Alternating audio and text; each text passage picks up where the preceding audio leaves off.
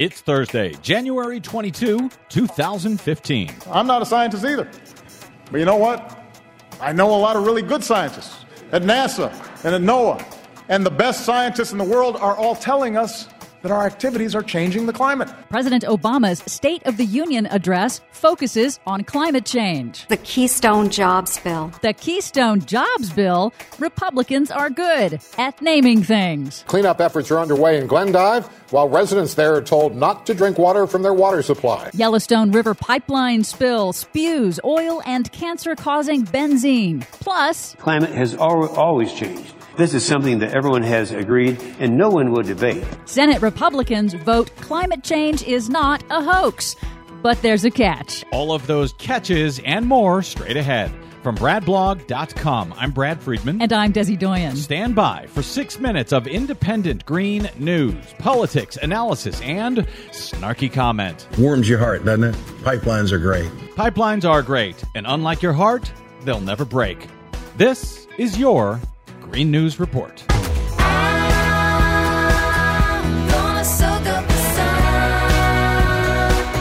Okay, Desi Doyen, a very busy six minutes today. The big State of the Union address this year. Republicans posted it on their website, and what did they do? They removed the portion concerning climate change. Yeah, they just posted it completely edited out. They said it wasn't intentional, and they're trying to work with YouTube to find out what happened. Yes, uh, it was funny because they called it their enhanced version. Uh-huh. Enhanced by having fewer things they disagree with in it. now with less. Exactly. Well, whether you heard about it or not on the Republican website, President Obama on Tuesday in his second to last State of the Union address focused on climate change. And no challenge, no challenge poses a greater threat to future generations than climate change. It was the most that any president has talked about climate change in any State of the Union address. He reminded Americans of his recent historic emissions deal with China, the record amount of public land and water now protected, the record growth of solar and wind energy, and he pledged the U.S. would lead in international climate negotiations. You know what he didn't say? Well, according to the Republicans' website, he didn't talk about climate change. Yeah, well, he didn't talk about the all of the above energy strategy. Oh, that's what he's been talking about for years. All of the above, which includes nuclear, oil, so called clean coal. He didn't mention that, did he? No, he didn't. He did destroy this year's Republican excuse for stopping action on climate. Their frequently used, I am not a scientist dodge, saying he wasn't either, but he knows some good ones at NASA and NOAA.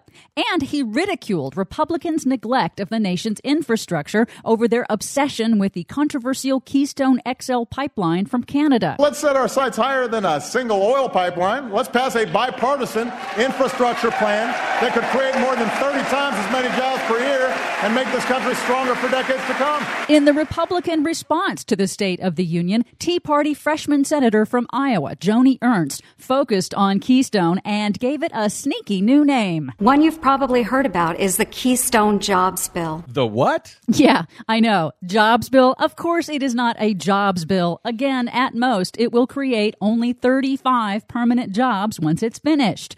Senator Ernst didn't tell Americans that Canadian pipeline owner TransCanada has begun eminent domain proceedings to seize the lands of Americans along the route who have refused to sell. Now remember, this is a foreign company seizing private lands for private gain. And if I recall, Republicans are furious about eminent domain. They hate it. They're against it. So surely they'll now stop this Keystone bill because of it, right? Apparently not.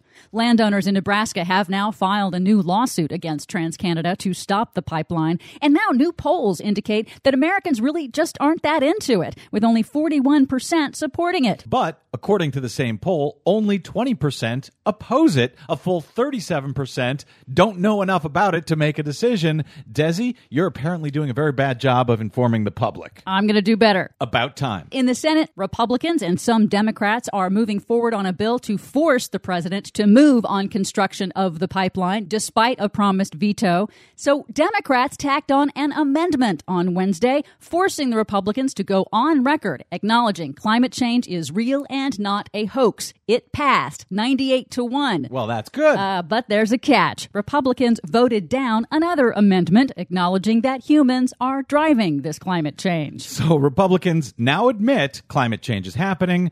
They just won't admit that man has anything to do with it. That's right. Finally, in Montana, a state of emergency and now a drinking water ban has been ordered for the town of Glendive, Montana, after an estimated 40,000 gallons of crude oil spilled into the Yellowstone River and contaminated the water supply. That's the second pipeline spill into the Yellowstone River in less than five years. 50,000 gallons from a 12 inch pipeline. The Keystone XL pipeline will be 36 inches, which, as a Brad blog commenter was kind enough to do the math, means it is nine times larger.